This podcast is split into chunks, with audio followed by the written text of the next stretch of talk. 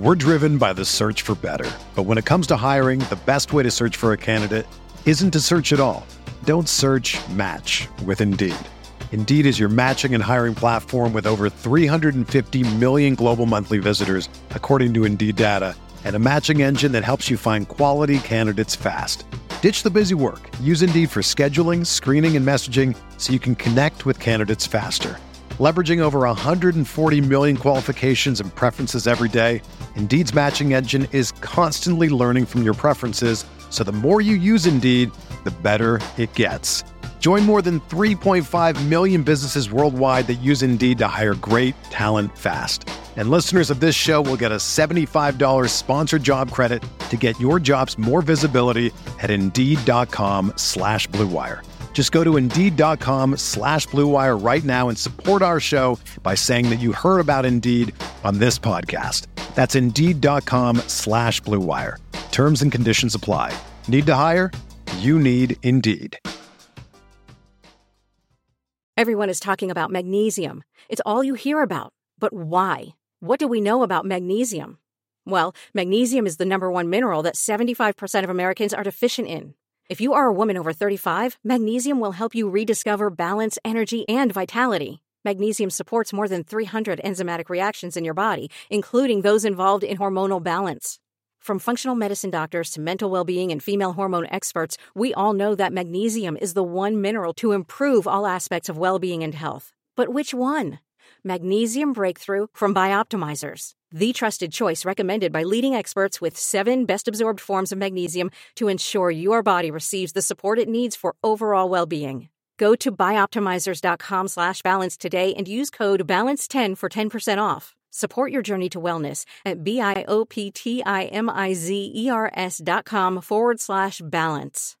Magnesium Breakthrough from Bioptimizers, your foundation to optimal health and vitality. The baseball season is go, go, go. It's nonstop, relentless for every night, six straight months, and then hopefully another month in October. You also have work, friends, family, and a million other things going on. That's when you reach for a Coors Light.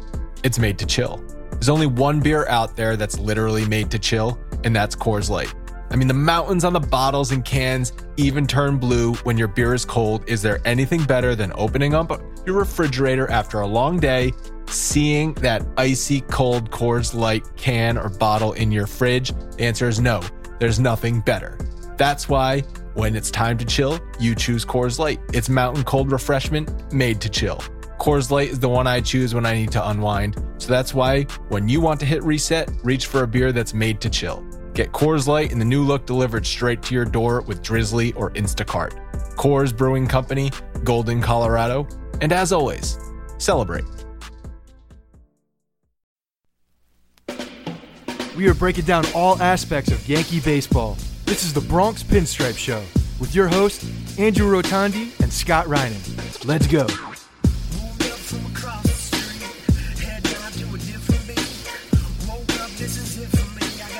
What's up, everyone? Welcome to the Bronx Pinstripe Show, episode one hundred nine. Scott, we've got a couple episodes left before two thousand sixteen is over with. And I don't know if you've been following on Twitter or anywhere on social media, but apparently people do not like the year two thousand sixteen, and they are happy it is almost over. I don't know what that's about. Why? I, I guess I don't watch that kind of thing. Why? Why are people not are liking? Are you that out of touch? Yeah, I don't look at. I don't look at feeds and things like that. I I don't. All the memes, all the memes of like, oh, can two thousand sixteen just end already? Why? What's I so think, bad about it? I think because there's been a lot of celebrity deaths, and then a oh. certain orange man was elected president. Got it. So people are just angry about all that stuff. I think they're just angry at the world that everything's not roses. Yeah. Well, it's not going to be roses probably for the rest of your lifetime. So there's a, I guess there were a lot of like bad things that happened in the world too, as far as like shootings and like Syria is a complete disaster. So all that stuff. So, all right, fine. two thousand sixteen, let's end it. We had a good year in the podcast, I thought, right? We had some That's people, I was just going to say. I mean, people, people seem fun. to like it so far. So, I mean, I, you know, it's been cool for us, excluding the rest of the world. twenty sixteen was a fun year for me. I don't know. Sorry that people didn't like it. Yeah. And uh, even though the Yankees didn't do too well, you and I actually made a little video, a Star Wars video, that got people excited for the future and that two thousand sixteen was not a complete lost year right. because of all the young kids. And looking forward, the Yankees are rebuilding the empire, and it is actually kind of a fun time to be a Yankees fan, I think. It, More fun than two thousand twelve, two thousand thirteen, two thousand fourteen. Those years sucked. Well, it's, I thought the last few months of Yankees baseball was pretty fun. I think it's anytime, anytime you're rebuilding something and it's your guys that are building it up, it's more fun than going out and buying a whole bunch of pieces. To me, that's not... I mean, granted, it's fun when you win with those pieces, but when you don't win and the expectations are so high, then it becomes not fun. So now there's, you know, we, I think I feel like our shoulders are a little bit lighter, and we can go back to, you know, the old cliche is baseball is supposed to be fun, right? So now it is. We got a bunch of young kids having fun. As fans, I think we can embrace that cliche and start having fun as fans again and watching these guys grow. So yeah, two thousand sixteen was a good year. That's kind of why I have a bone to pick with people about this Bryce Harper thing. And I, I think a lot of people say it jokingly that the Yankees are just going to be signing Bryce Harper in a couple years and then they'll be fine. They're going to be good after they sign Bryce Harper. I'm so sick of hearing that for a few reasons. I don't, Bryce Harper has not been good except for that one year. He had a really bad year last year. And if they're going to be paying him four hundred million dollars, he better be closer to the M V P Bryce Harper than he was last year, the two twenty-five hitting Bryce Harper. And... I just, it, it's just not, signing more free agents just does not get me excited at this point, even if it is Bryce Harper. No, because just what I was saying, those expectations are attached to him. That's a problem. That's a problem today because a lot of, most of the time when a guy gets signed for big money, he doesn't live up to what everybody thinks he's going to do. And I've been sick of this Bryce Harper talk for the past year. You know, ever since it started, it was cool for like a, the first couple of days. And then I'm like, all right, can we just, it's like three years away for God's sakes. Everybody's you know all over it.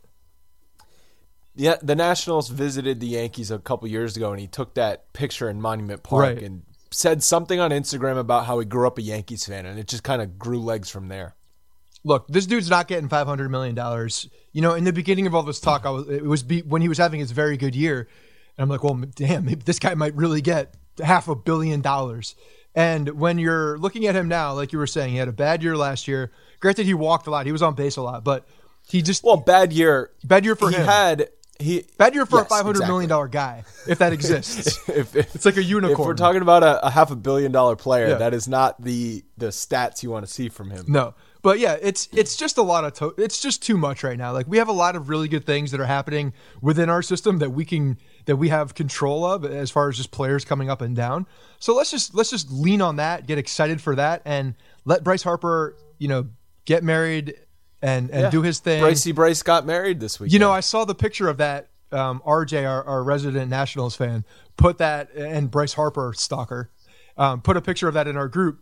And I don't know about you, but when I saw it, the fir- one of the first things I noticed was like the massive Mormon temple behind him. It looked like yep. he was getting married in like the former Soviet Union. Like it was like a, it was crazy how big it was in the back. Clint Frazier was jokingly recruiting him on Twitter, but something strikes me that I don't think Clint Frazier and Bryce Harper would get along off the field. A little too similar? Or no, oh, a little oh, too actually dissimilar. Very dissimilar. Similar in their attitudes. I, I feel like they have a similar cockiness.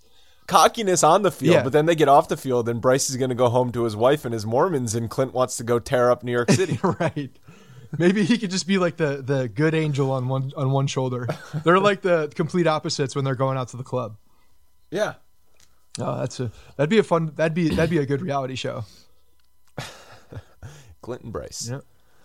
Um, thank you to everyone who has given the podcast a rating and review. I'm sure at this point people are sick of hearing me say it, but I'm going to keep saying it because it's actually working. Every time I say it, a few more people go in there and rate it. We're up to one hundred thirty-five ratings and eighty-nine written reviews. We've got two weeks pretty much until the end of the year. Let's get it to one hundred fifty ratings and one hundred reviews by the new year.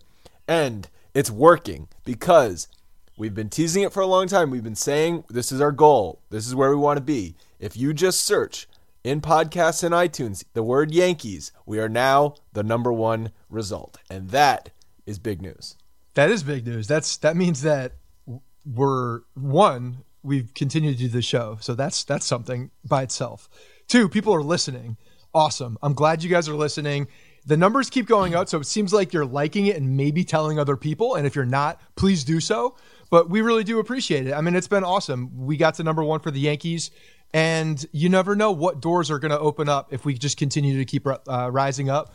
Uh, I think Andrew and I, Andrew and I, I know for a fact off the off the show have talked a lot about, you know, where we could take the show and what we want to do with it, because we truly believe that the Yankee fans, us, all of us, you listening, us talking, we are the same people in the sense that we're all fans about this team. You know, we we do our homework. We know a lot about it. And I think the, our, our voice needs to be heard on a grander scale. So, you know, we're trying to take this as far as it can go. And you guys are crucial, crucial, crucial in that by supporting us with these ratings reviews. So that's all I want for Christmas is a, a review in iTunes. That's it. Oh, that's all you want for Christmas? That's sweet. That's it. Um, I was also curious if there were any ladies that listen to our podcast. What do you think the percentage of listeners are female out there? Well, considering the, if you look at the, at like the analytics for the website, it's like ninety ten. Low. It's like ninety ten. Low, low, low. Yeah, there's not a lot. So unless, I don't, unless Google doesn't know who you are, which I, I believe Google. Um, so yeah, not, not very many. We could use some reviews from the ladies. Well, I was, that's what I was saying. That's where I was getting at, because I was looking at the eighty-nine reviews, and I don't think there's a single one from a female that I do not know personally. I was going to say, I think my mother's in there somewhere, possibly my wife, probably your girlfriend. You know, yeah, there's a lot of exactly. a lot of people that we know, yeah. So if you are a, a fine lady out there, a fine Yankees fan out there listening right now, uh, give us a, give us a rating in the in iTunes and let us know that you are one of our probably few female listeners. All right, let's move on to some Yankees business. Things in Yankees land were pretty quiet over the last week um, after signing Chapman. And then we've been sort of talking about this just because uh, we get mailbag questions about it, and the White Sox have been fire sale, fire selling. So we figured it was uh, only natural to talk about Jose Quintana. But today, John Morosi reported the Yankees have been in contact with the White Sox and they're interested in Jose Quintana. Um, I wouldn't say I'm surprised by this at all. And Jack Curry on Twitter this afternoon kind of dismissed the rumors. He was like, uh, Brian Cashman checks in with all teams on their, on their available players. And it's obvious that Quintana is available for the right price. Um, but let's play the hypothetical game that the Yankees are going to try and trade for Quintana and how they would get it done, because I think it would be difficult to get done based on what the Yankees would be willing to give up. So I did a little research, and I know you love when I do research, Scott. Bring the numbers on, baby. Um, obviously, Quintana was overshadowed by Chris Sale in that rotation. But if you look at their numbers, they're actually closer than you, you would think. twenty thirteen to, th- to twenty sixteen, Sale's W A R was twenty-one point eight, and Quintana's W A R is eighteen point one. So it's about a, a win a year off. Obviously, that's a lot for a starting pitcher, but Quintana has been one of the more durable and consistent and actually better pitchers in the American League for three seasons. So you're going to imagine that the White Sox are going to get a pretty hefty haul for him, especially because he's locked up for long term. And we know what the White Sox were getting for Adam Eaton and Chris Sale. Three top ten prospects from teams. So could the Yankees even do that? Never mind if they're willing to do that. Could the Yankees even part with that?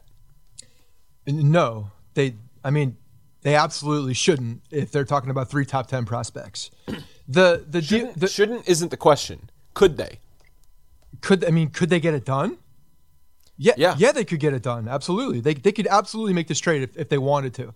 But it, to me, it's, it's, uh, It, it, you're you're regressing to get forward. It's, it's taking two steps back to, to try to take a step forward, to try to take a step forward with a guy that is going to be placed into a situation where, where your team is not ready to go yet, and, and the machine's not ready yet. So that's, I think to me, that's one of the biggest deals is that we don't know what we have with the rest of the prospects. Some of the top top guys, I mean, they're not going to let go. I don't see them uh, parting ways with Frazier, Torres, those are the probably the biggest two that I, I would say that they're not going to get rid of.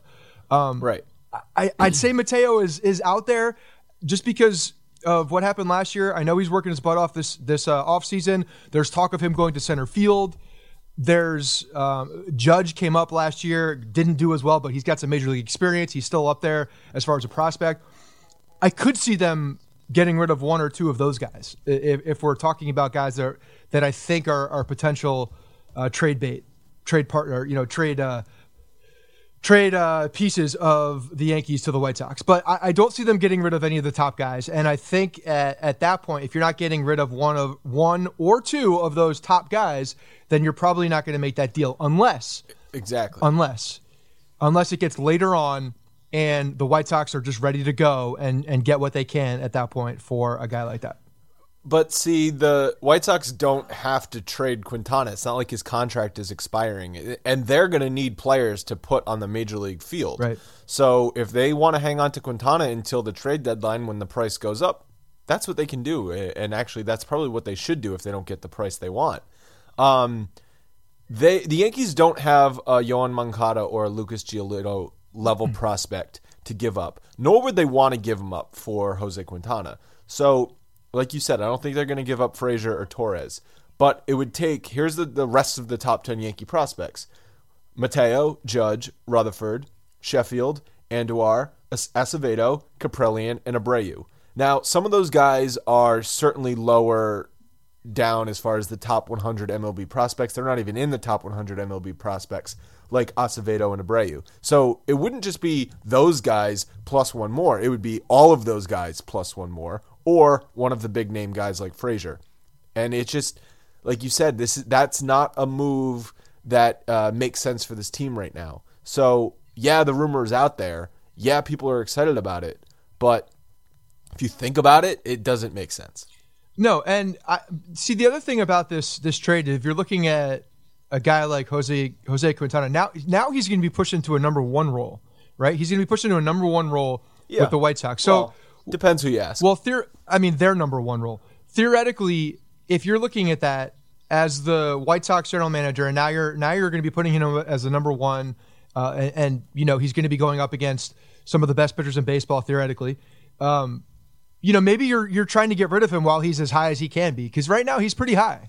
You're I, I don't know how much higher you could get with him unless you know the the the numbers are pretty damn good as of right now. So I could see that White Sox looking around, seeing what the offers are, and then taking the best deal right now, because now you're going to be going through half of a season where he may not live up to the expectations he did over the past three years, where you can actually make a very good comparison to his numbers in Sale, just like you did, and have that as your presentation.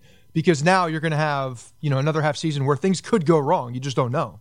So, you know, if you're looking at the White Sox, they've made a lot of moves, and I, I still could see them making making that move now because they feel like he is in a good position to be moved.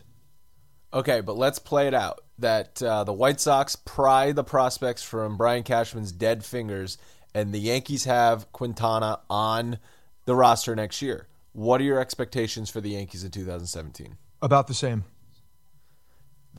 I, the, that that says it all right there. I know. That's that's that, the problem. It makes no sense. That's the problem. If, if if you still think the Yankees would, and I'm not saying you're wrong. Jose Quintana is not putting this team over the edge, if that's what we're talking about, because I'm not, we're not even saying an edge. We're saying uh, right now, if the season started today, we would say the Yankees are going to be competing for a wild card, right? Yeah, sure.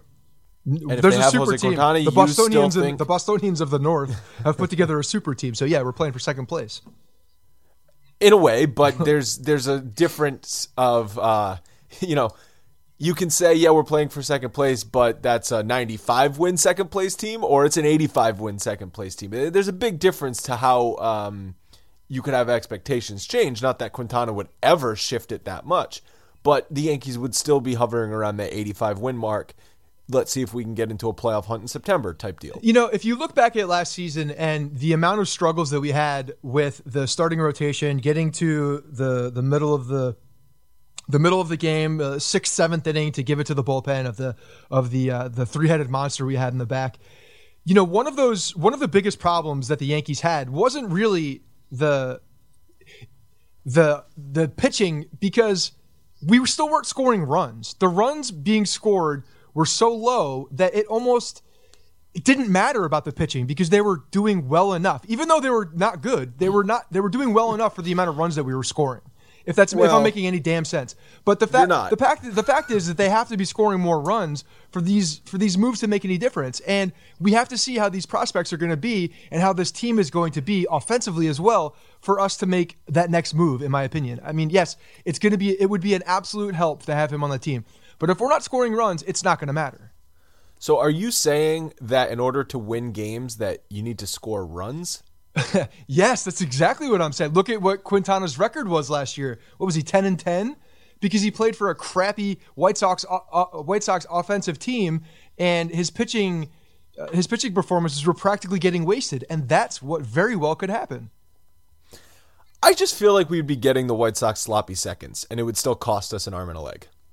I just don't want to do it. It just it doesn't look good on paper, and it makes me feel Well, no, bad. see, it actually it, if you plug in Quintana into the rotation, that actually looks great on paper. No, it doesn't. Not when you have to give up some of your big guys. It doesn't look good on paper if you look at the plan. The whole on paper thing is when you can go into twenty seventeen with Tanaka, Quintana, Pineda, Sabathia, and then somebody who who's competing for the rotation spot.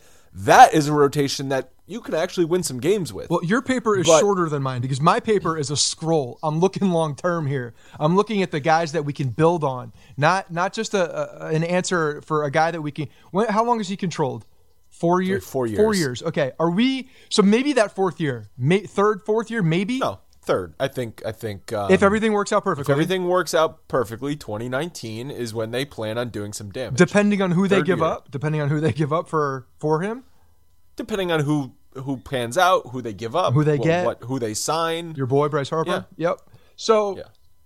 Look, I don't know. It's it's there's so many uncertain things to to look at when you're looking at the roster right now. We have to let this unfold a little bit. We can't go and overreact for a number two guy that was already in my system. And I'm sorry, you know that still drives me nuts. I can't. That's gonna bother you. Yeah, it's hell gonna yeah, bother it is. I can't a lot look past of fans. It. Um, but they that was what. Four, five years ago? It doesn't matter in to their me. System? It doesn't matter to Rich me. Hill was in their system too, so would you have felt the same way if they signed Rich Hill? Yes.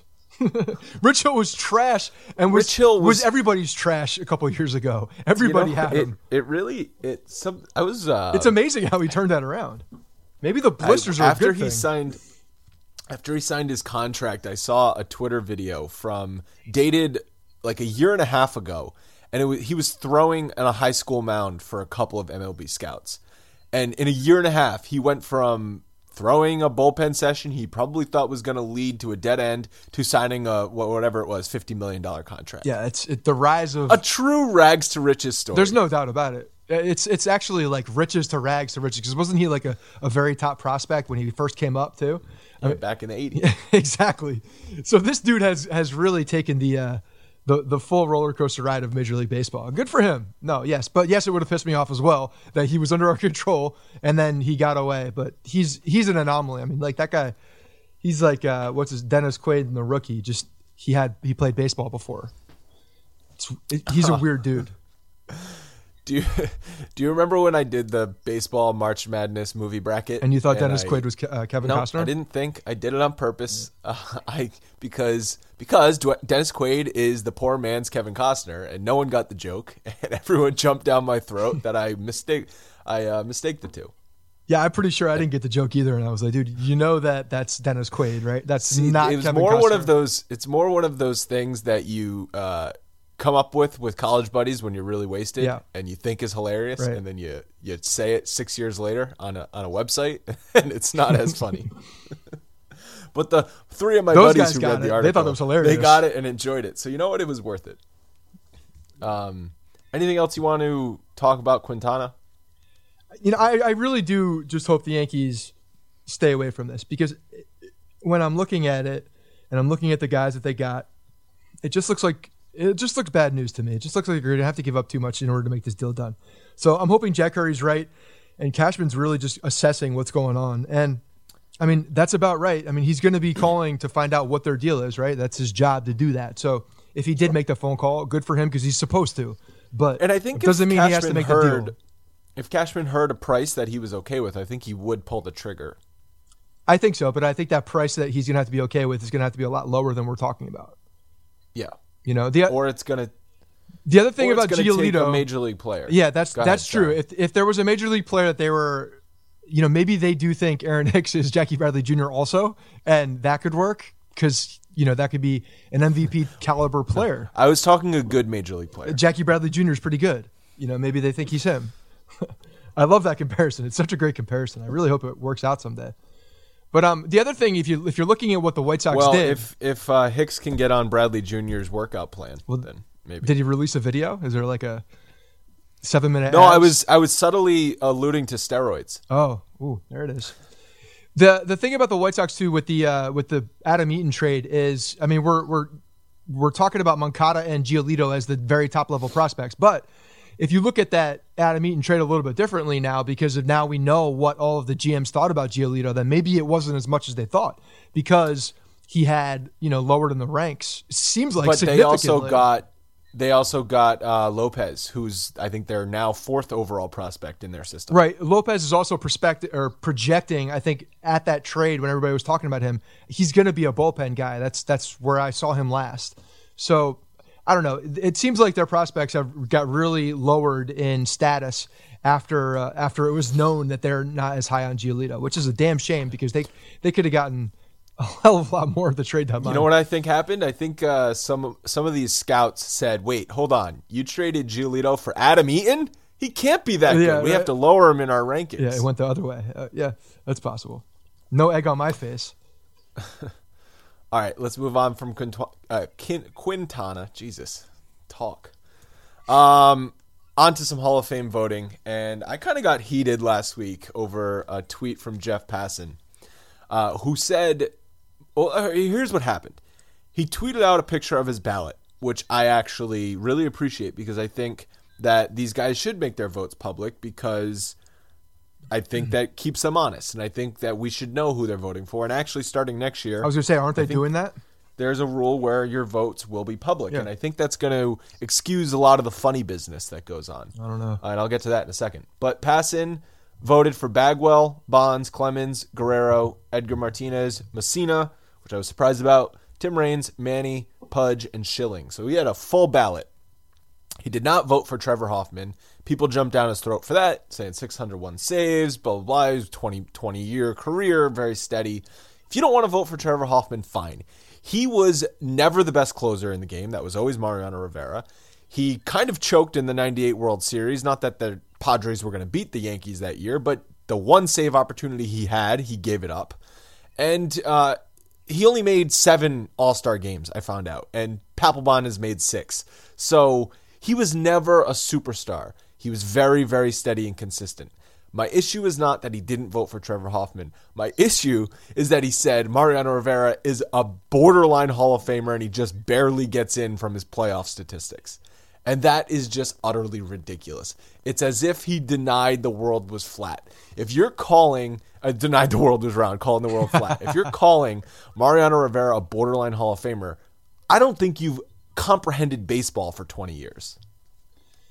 Yeah, there he had it until that last one where he was talking about barely a Hall of Famer from Mariano. And you know, I look, some of these guys don't think that the closer role should be, if they they consider it similar to the D H. They're not playing a full game, then you know, you're not you're only pitching one inning at a time, then you should not be eligible for the Hall of Fame. It's like the the punters in in football.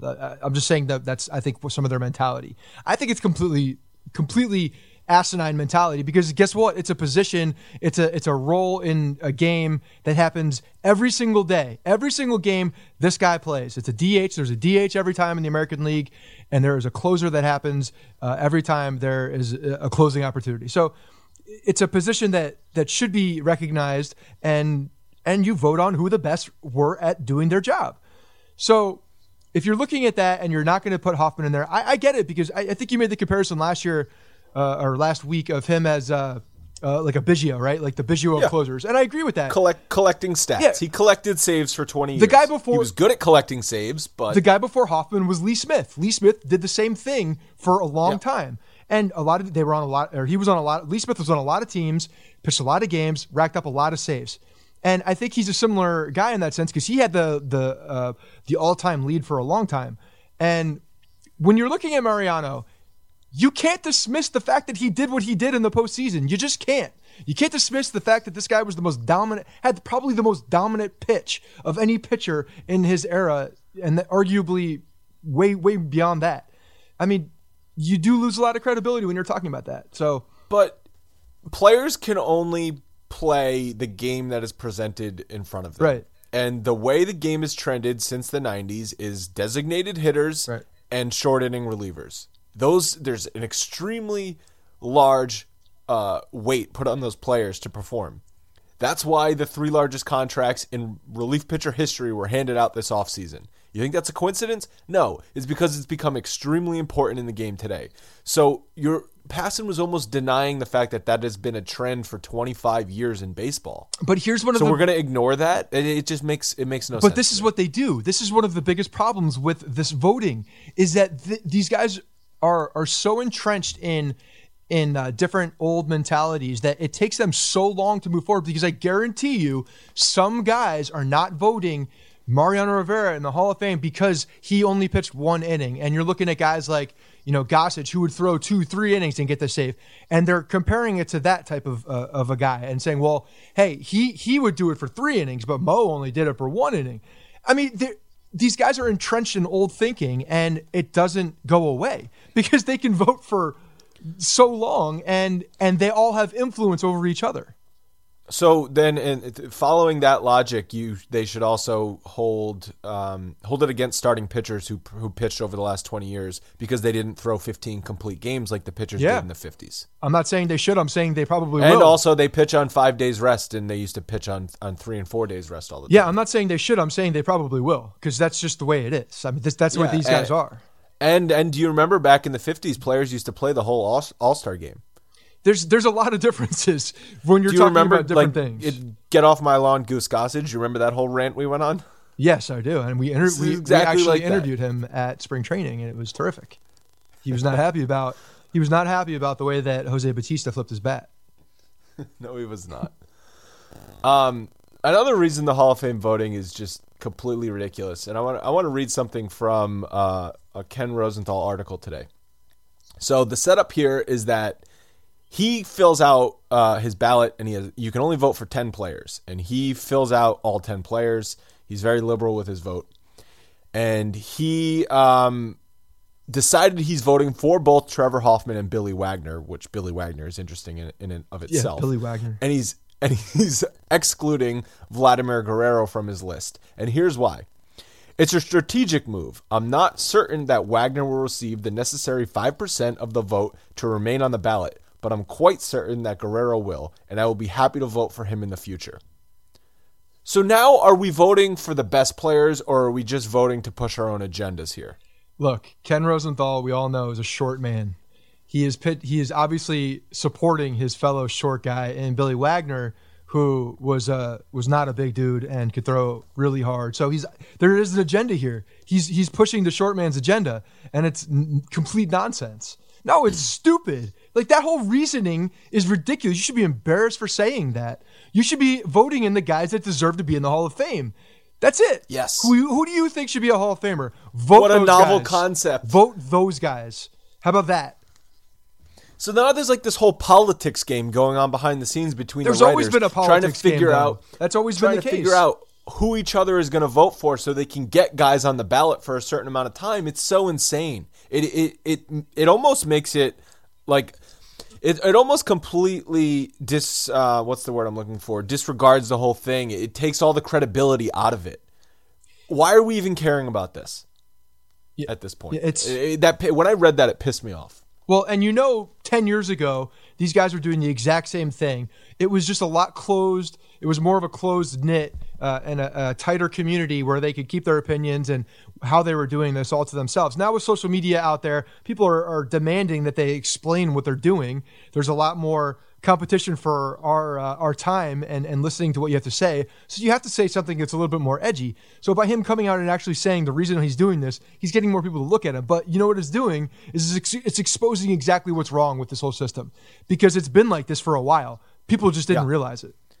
And and another thing that, that always angers me is that there's never been a unanimous player voted in. And I, I know we talked about it last year with Ken Griffey Junior Babe Ruth wasn't unanimous, unanimously uh, selected. Jackie Robinson, who literally changed the game of baseball, wasn't. Hank Aaron, the list goes on. But you got guys like Jim Rice who wait fifteen years. They're on their fifteenth year of eligibility, and they squeak in at seventy percent. It's like we're letting in mediocre players, but not, but have to hold these guys like we're like they're having this uh, notion that it's actually difficult to get in because we'll never vote in somebody one hundred percent. It's just backwards thinking. Yeah, no, it's it needs to be changed. It really does. And it needs to be, I, I think some some of these Hall of Famers, some of the guys that, you know, maybe maybe the, some of the recent guys that are, are are younger, the younger guys that, you know, the the, the last couple uh, entrances into the Hall of Fame should be more vocal about the way that this is voted on and speak up for some of the guys that didn't get in on the first ballot or second ballot when they should have been. You know, I think they need to be more vocal in today's age. Why not speak out, say that, hey, this is not right. The way that, the way that this is being done, you're already in. So you can, you can come out and talk. The problem is, is there's a big fraternity of these guys. They're all sticking together. And that's that's kind of how it's been. That's why it's always been like this, because they've always stuck together. And not many people will go against that, uh, you know, that bond, that fraternal bond of of being a Hall of Fame baseball player or a voter. It's the, the prestige. I don't know. It wears Rosenthal off. Also had an interesting uh, take on the whole steroids thing, because he does vote for Barry Bonds and Roger Clemens every year. But he said he will not vote for players like Manny Ramirez and Alex Rodriguez because they failed tests after they knew it was illegal. See, I have, I actually agree with that in in the sense that when when these guys were doing the drugs, like I, rem, I remember, I think I've talked about this before, but I mean, there there have been post-game interviews with Mark McGwire in the locker room with a bottle of Andro sitting right there in his locker. He wasn't hiding it. The guy was taking Andro. It was a, it was a legal substance at the time. He was taking the drug. See, I honestly don't have a problem with that. If it wasn't illegal and it wasn't barred in Major League Baseball, then, you know, why, why are we holding him accountable for something that was not illegal at the time? So I, I do kind of agree with that. You know, the rules are changed. Once rules are implemented and you don't abide by those rules, then, you know, you are to be taken to task for violating that, you know, said rule. So I kind of agree with that. Do you think he was only doing Andro, or do you think he was also doing horse steroids like I, Rafael Palmeiro on the side? Yeah, you know, he would the, the horse steroid. There was no like, you know, logo of a horse on the bottle in his locker no, room. The, the steroid that Palmeiro ended up failing for was commonly used in racehorses. Yeah. You know, old stags that needed a little buck, right? And a little, a little get up. It's it's it's either it's either the, the horse steroid or the slaughterhouse. um, final bit of stuff to talk about before we move on to mailbags is the twenty sixteen luxury tax bills were officially mailed, and we got the final results. The Dodgers, thirty-one point eight million dollars, they paid in luxury tax. Yankees, twenty-seven point four million dollars. Red Sox, four point five million dollars. So there's a big jump between three, two and three. Tigers, four million dollars. Giants, three point four million dollars. Cubs, two point nine six million dollars. Interesting. Only the Yankees and the Tigers um, were teams to not make the playoffs, but still pay the luxury tax. But the Yankees paid twenty-two, twenty-three more million than the Tigers did. Yeah, when you look at those numbers and you see that the Red Sox only paid four point five million dollars and the Yankees paid twenty-seven point four million dollars. Four is that's ridiculous. You could thank the Dodgers in part again for the stupid freaking thing that they did for them, helping them out. Hey, God. Guess what? The Dodgers will next year will celebrate the final year of Carl Crawford's contract. Utterly ridiculous. The Red Sox should still be paying that contract. It was such a bad contract. So yeah, I mean, they, I mean that's those the numbers are staggering, and they really are. The Red Sox have done a very good job in managing their their payroll and and you know bringing up young guys. I, I think the Yankees are trending in this in a very similar direction, uh, in the sense that their young guys are going to be you know taking the lead, and they're you know the Red Sox are just a few years ahead uh, in that in that retool so in that retool situation. So the, the Yankees will never be that low though. The Yankees will never be that low. No, well, I think they're going to get under it soon, especially since it's rising. But it just goes to show you how bad some of those contracts really were. Yeah. To where they're they're twenty-seven point four million dollars in luxury tax spending. And they they didn't make the playoffs. Right. All the other teams made the playoffs that that spent that big. Well, that's what happens when you have those long-term contracts and you you feel the wrath of them at the end of at the end of the contract. So that's exactly what happened. We all knew it was going to happen. Everybody knew it was going to happen. Uh, you know, the, the Yankees made a, a decision that it was going to be worth it for the beginning of those contracts. And you know, I guess uh, only in behind closed doors will we find out if that they truly believe that still. All right, let's move on to mailbags. The first one is from Lee Jones. He is one of our U K listeners, and I think Lee Jones is a very proper name, so it's fitting that he's one of our U K listeners. says, obviously it would be a big ask, but if three of the five guys battling for, battling for the two rotation spots had outstanding springs, do you think the Yankees would entertain the idea of a six-man rotation, especially since it would favor Tanaka? Or might we see Pineda or Sabathia relegated to the bullpen? So before we get into talking about it, um, I kind of did some some reading on the six-man rotation, because you and I have casually talked about it over the past few months on the podcast, but I actually like went and read some stuff about it today because I I, I just hadn't before, and it's kind of interesting to see the the recent history of the six-man rotations. Um, so very quickly, when you think of a six-man rotation, you think of the pros is that it's more rest for your pitchers, which in theory means fewer injuries, and it's uh, longer outings each time they go out because they have more time to rest. So maybe the, they can push their guys to one ten, one fifteen pitches when ordinarily they would be pulled at ninety-five to one hundred pitches. And then the cons are your top-end starters will pitch less because there's an extra guy in the rotation. Um, and then when you get to the postseason, it's an even more adjustment going from a six-man rotation down to a four-man rotation than when you go from a five to a four, um, which we haven't really seen because no one uses a six-man rotation for the entire season. Um, but, you know, I just wanted to get those out there uh, when we talk about the six-man rotation. The Braves did it in twenty twelve when Tommy Hansen came back from a D L. They did it, I think, for two months. The Mets used six starters when Dylan Gee was coming back from the D L, and they had Syndergaard, who was called up, and he was uh, pitching lights out. And then last September, the Cubs did it to get up, get ready for the playoffs. Um, all of those things are because of certain scenarios, yep. Injuries, playoffs, whatever it may be. None of them are, oh, we have six really good starters and we just want to do a six-man rotation for the whole year. We have never seen that in Major League Baseball. Yeah, it's not in the binder. It's it's not something that you're going to find in, in that reading material. That it's, it's not. It's an amendment to the binder, though. Maybe if those exist, the uh, that's that that is still up for debate. The amendments. I don't think there's a section like that. But it's in the index footnotes. The uh, you know, it's it's an interesting theory. I, I like you said, there has to be some kind of a scenario why why you go to a six-man rotation at this point. I think if if we were if the Major League Baseball had added that extra roster spot, like the rumor was during the collective bargaining agreement, then I think this would have been a more of a, a, a legitimate discussion, because I could see people, uh, some teams actually trying to do it in, in a longer fashion and, and actually game planning to do it if they have that extra rotation spot, because theoretically then you can have another, uh, you could either have another starting pitcher or you, you're bolstering your bull, your bullpen as well. So you have just more arms.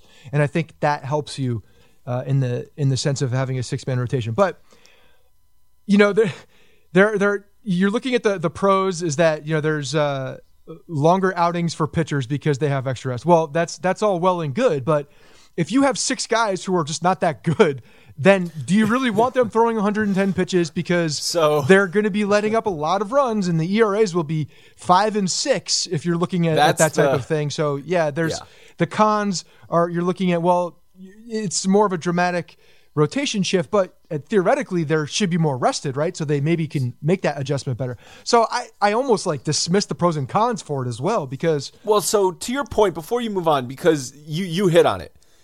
If you have, if you have more than five good starters, then t- that's, that has never happened in the history of baseball where you have six starters all worthy of pitching in the rotation. Usually it's you have a couple of good starters and then have a lot of question marks. So what's the point of going to a six-man rotation? We don't want that guy pitching. He's going to go to the bullpen. The Yankees are not in a position where if all of those guys have good springs, which would be great, that they they were just jonesing to get them all starts. Like, we need to get Brian Mitchell and Luis Severino and Sessa and Chad Green all starts, and if we don't, we're going to be screwed. No, they'll gladly stuff a couple of those guys in the bullpen.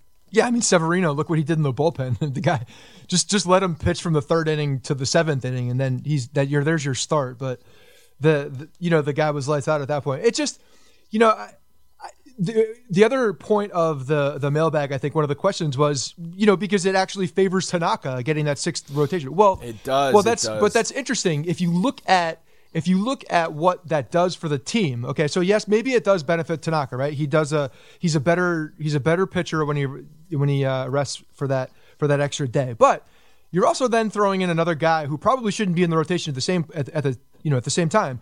So does it really help the team? Yes, it helps Tanaka, but does it help the team?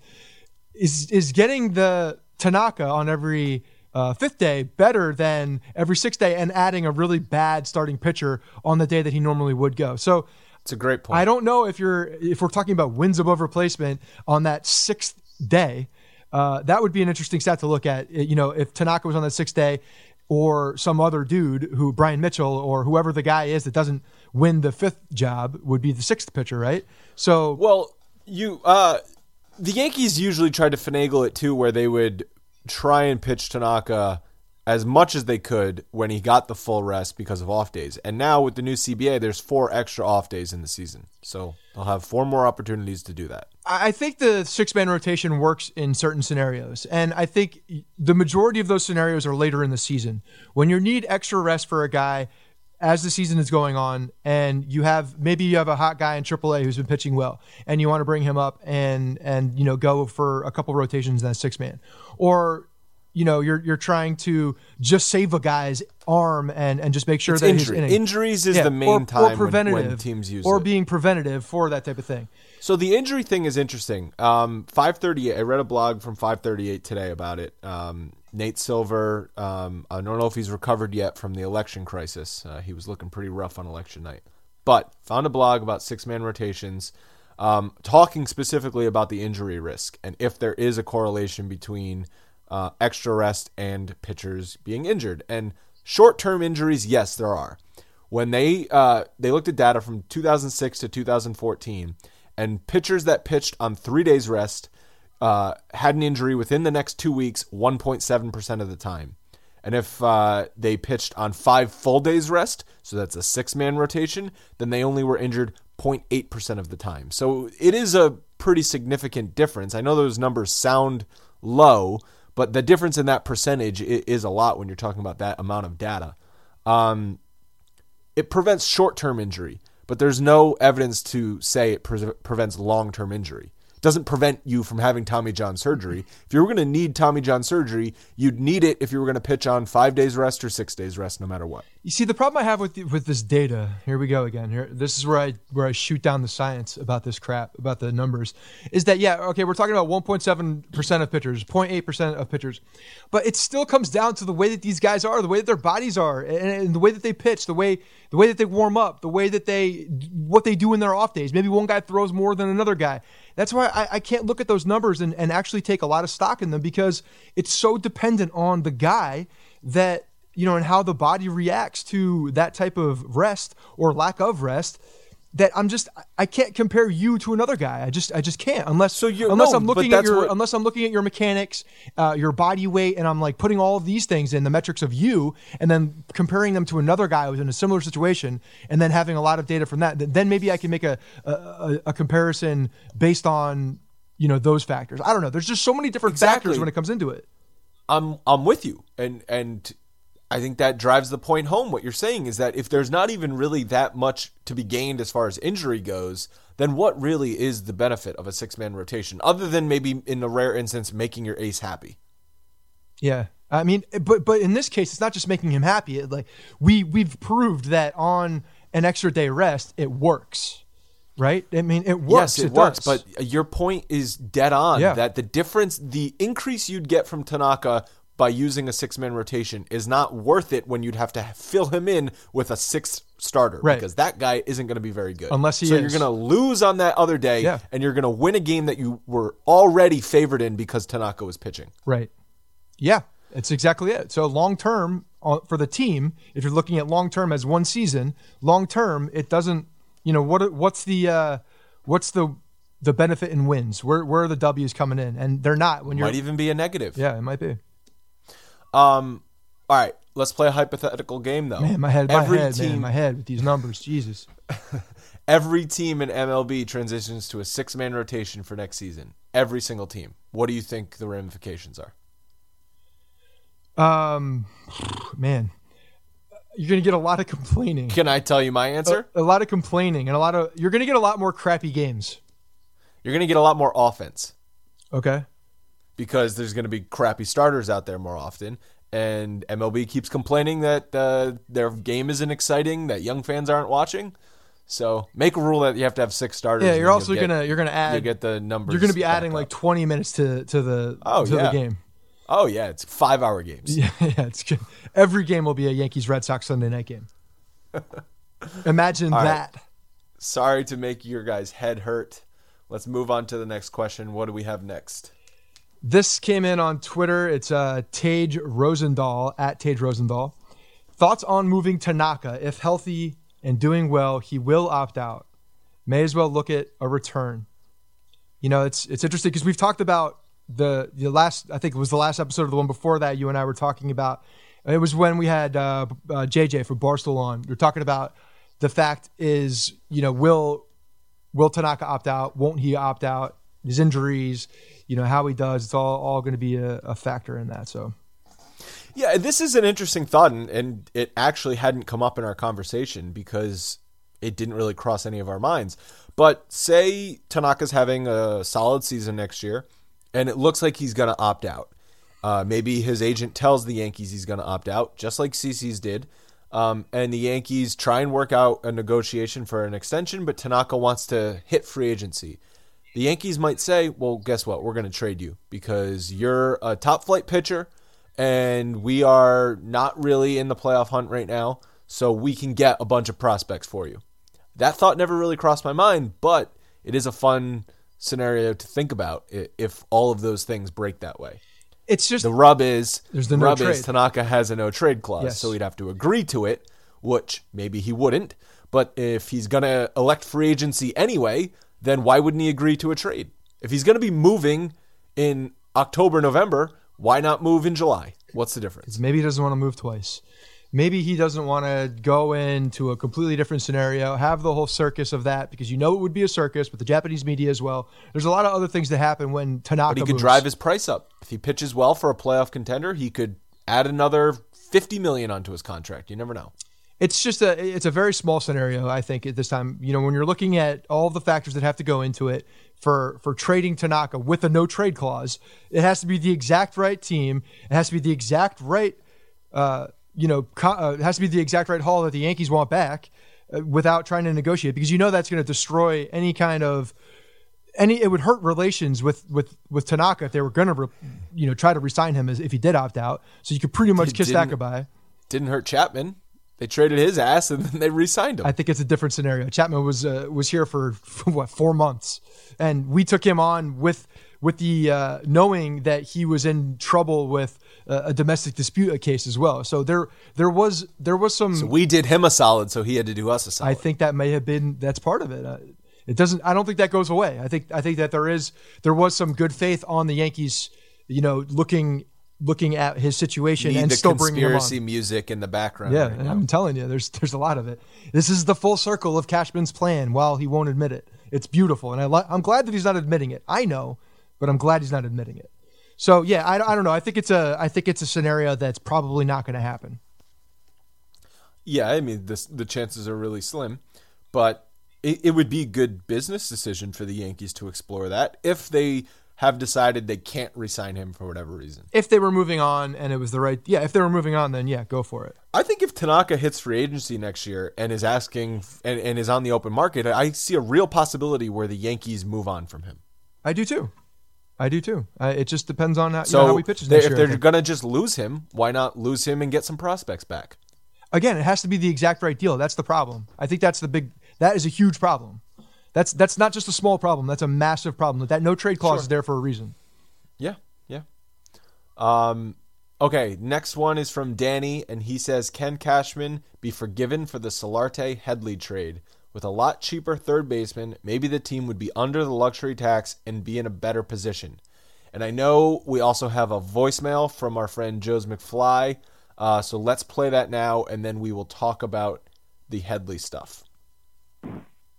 Hey, how you doing? This is Joseph, a k a. Joe's McFly on Twitter. I was just giving you a call, man, just to be able to say that um, phenomenal interview last week with Brendan Cuddy. Um, there was one thing that he was talking about on there, about who are you going to really replace uh, Chase Headley with. Of course, you know, for much of the disdain that Andrew has for him, you know, I did find an idea of who would replace him. I think somebody like a Luis Valbuena would be great because he's so versatile. He could be able to play different positions. He does want more of a, an ability to play every day. But to give him a chance at third, I think he could be able to do the, uh, do the job. Um, trading Gardner would be great, too, because it'll open up another spot. Uh, so you could have Judge, Mason Williams, and even um, Aaron Hicks to see what they got in the outfield to battle for the three uh, for, for the two open slots until, you know, hopefully Clint, uh, Clint Frazier's ready. What do you guys think about that? I mean, I think that's a really good idea if we're going to trade Chase Headley.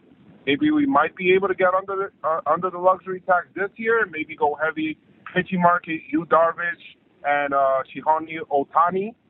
I think I mispronounced it or whatever, uh, next year. By the way, man, you guys, thank you so much. I really do appreciate uh, the podcast and what you guys do, you know, for the Yankee fans. Um, guys, you guys gave me, you know, fantasy. When it comes to fantasy, I only got seven fantasy uh, uh, football wins, but you guys as hosts gave me two of them, and I really do appreciate it. I mean, that in itself deserves a five-star rating in iTunes. So everybody listening to this, please go to iTunes, give a five-star rating, because I don't know any other podcast that is just going to give out free W's on in, in fantasy football, man. So I really do appreciate it, and go Yankees. Okay, so uh, thank you for the voicemail, and, and I love the plugs there at the end of that voicemail from Joe. Yeah, Joe. Joe's one of our uh, one of our very loyal listeners, and and, uh, and and definitely hits us up on Twitter. That was his second call. His his the first one, his his son grabbed the phone because he wanted to talk to us. But uh, so Joe's, thanks, man, for, for the call and and definitely the love. It's it's you know, look, I'm not, I'm one to look at the at that trade, and when you look at what Headley did in, in San Diego and what they thought they were getting, it seems like they they got. You know, uh, well, it, it is what they got. They got a, a complete falsehood of the player that Headley was. So, you know, maybe we should actually take more blame into the way that the Yankees scouted him, because Cashman had to get his information from the guys he trusts. And I'm not so sure those guys are still with the system. I have no problem with the Headley for Solarte trade. Did anyone really think Yanhervis Solarte was going to turn into the solid player that he has? And did anyone really care that they were losing him? Headley was pure upside. He was a veteran third baseman. They needed that at the time, and he actually was fairly clutch for them at the end of two thousand fourteen. My problem is Cashman's assessments of him and giving him a four-year contract, thirteen million dollars a year, because if you look at the numbers, Headley's a two fifty-seven hitter, a seven fourteen O P S guy. He's hit thirty-one home runs since joining the Yankees, and he's getting paid thirteen million dollars each year. Yeah, but Solarte, so- on the other hand, has produced the same amount and making minimum minimum salary. Okay, but I mean, this is all numbers that we know now. When you're when you're playing devil's advocate to what you just said, you're looking at what Headley did the year before, and you're saying, okay, now I'm getting a guy who's trending up. This is a guy that is is getting into the, the best years of his career. We're going to lock him in for four I years, thirteen million dollars. He was in his thirties. He didn't have a great year in two thousand fourteen or two thousand. Uh, Uh, thirteen. I think two thousand twelve was his M V P caliber season. The the fact is that I think what Cashman thought he was getting, the bag of goods that he thought he was getting, is not the same guy. I mean, he's Headley is still a a, a very decent role player. I, for as much crap as you give him and talk about how we should accept mediocrity and all these things, I mean, not every single guy on this roster can be a, a superstar. So there need to be role player type guys. And the- I, I would rather Headley just be the worst piece of crap in the world. At least then it's uh, it's more hateable. He's just so average. It's he's so average. It's infuriating. But that's the thing. You're going to have guys who are average on your team. You have to.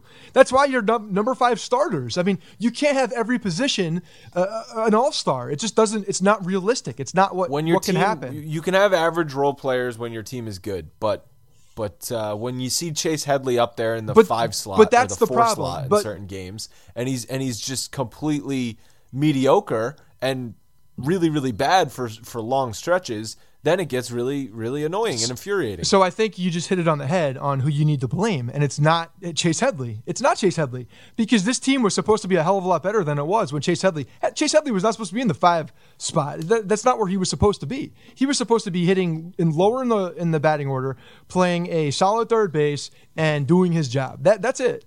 you know, you get rid of the the horrible beginning of the season that he had, because, you know, we all know what that was. I mean, the guy was respectable for the rest of the year. So if these other guys are playing well around him, we're not talking about Headley as much as we are now, and you're not complaining about him as much being a, an average guy as you're saying, okay, this guy was was uh, you know, a formidable third baseman. He played a, he because he did play a pretty good third base last year. The year before that was it was weird. But last year he was... No, it wasn't weird. He kept air, air mailing throws. Yeah, that's weird. The way he threw was weird. It was so over the top. It was weird. But the fact I is, think... Solerte was not good at the end of that when we no, portrayed him. He was. He, he had a great start not... of that year. It was what year was I don't was care that? About the trade. I care about the signing. Just like, again, it's not Cashman's trading that is a problem. It's his signings that are a problem. Well, I just... Uh, I, I'm, I'm not to the... I don't think when you get a guy... for thirteen million dollars a year, this day and age, that you're expecting, you know, a, a prolific all-star. You're just not. You're not expecting what he did in the first month of the season, but I think he Damn. is kind of expecting what he, at the end of the year. thirteen million dollars doesn't buy you what it used to. No, it doesn't. God, no, it doesn't. I think Headley has a really punchable face, and that annoys me. I just think you don't like him at all. And for some, I don't. There's there's the whole other. Uh, there's something there. I'm going to figure it out what it is. Maybe we'll get this. This is like therapy. Yeah, there's something going on. Like, he looks like somebody from your past. I don't know. Maybe he does. Yeah, maybe, maybe we should analyze this. Uh, Joe in the voicemail asked about Luis Valbuena, who's currently a free agent. Um, that would just, to me, be like replacing a problem with a problem. Yeah, I don't think Valbuena's the, the answer there. I mean, I think some of the appeal, people talk about him that he's a, he's he's got some flexibility in where he could play in the field. Well, we already have guys who have flexibility. We need a third baseman. We need a guy who can play third base and stay there. I think the, the flexibility thing is is a little overrated at this point. Yeah, but uh, Brandon Cuddy last week said that Headley's a really nice guy. He is a nice guy, and that's what, when we had Ref Snyder on, he was talking about what a what a great guy he's been and helping all the young guys. He's been one of the, the mentors. Maybe, maybe if the Yankees make the playoffs this year and they get into a rain delay in Game seven of the World Series, he can give a really inspired speech like Jason Hayward did. He's not making Jason Hayward money. Don't put him in that category. That's some that's some big money bust right there. Like, like, you, you uh, can't be a bust if you win a World Series, though. All right, final question. What do we what do we got next? So this is from uh, Brian Cohen, Brian D C five eight nine on Twitter. Which of the Yankee top prospects do you see winning Rookie of the Year this year? So let's just say that one of them is going to win the Rookie of the Year. Who do you think it would most likely be? We have to obviously exclude Gary Sanchez because he ex- he went over his at-bats. Greg Bird can't win it, because it's one hundred thirty at-bats, uh, excludes you from rookie eligibility, and fifty innings pitched. So also Luis Severino is over his innings limit. So we have to look at opportunity. And opportunity, opportunity is knocking for one Mister Aaron Judge. If Aaron Judge, you know, trends to what he's done in the minor leagues, has that slow start to each level. He's proved that he's done that, but also proved that he can make those adjustments and come out and make those adjustments to a positive note and start contributing at each level, then Aaron Judge is the guy who's going to trend in that direction and could be eligible for that. Yeah, he's the most likely scenario because I think he there's a uh, there's a way in which I could see him hitting thirty home runs next year. He's, He'll strike out two hundred fifteen times, but he could hit thirty home runs. And if you have a outfielder rookie who hits thirty home runs, that's a pretty good shot at winning the Rookie of the Year. Yeah, no doubt. He's going to get the opportunity, um, that's for sure. And he's the most likely one to get the full-time playing opportunity. As much as Tyler Austin had a solid couple months last year, I, he's not getting full-time playing duties. You know, it's so funny when you look at what our prospects are now and, and, and uh, you know, kind of just into the future and what we expect for next year and the year after that. I feel like Aaron Judge is being very much overlooked because before... Well, he's twenty-four, twenty-five years old. I know, but before we got Clint Frazier and Gleyber Torres, the the two guys that we talked about all the time, actually three guys, it was uh, it was Aaron Judge, it was uh, Jorge Mateo, and Rob Refsnyder. He was the, he was the third guy that we were talking about quite frequently because he was the most ready to come up. And one, nobody talks about Refsnyder anymore. He's not even he's not even on the on the radar as a prospect for anybody.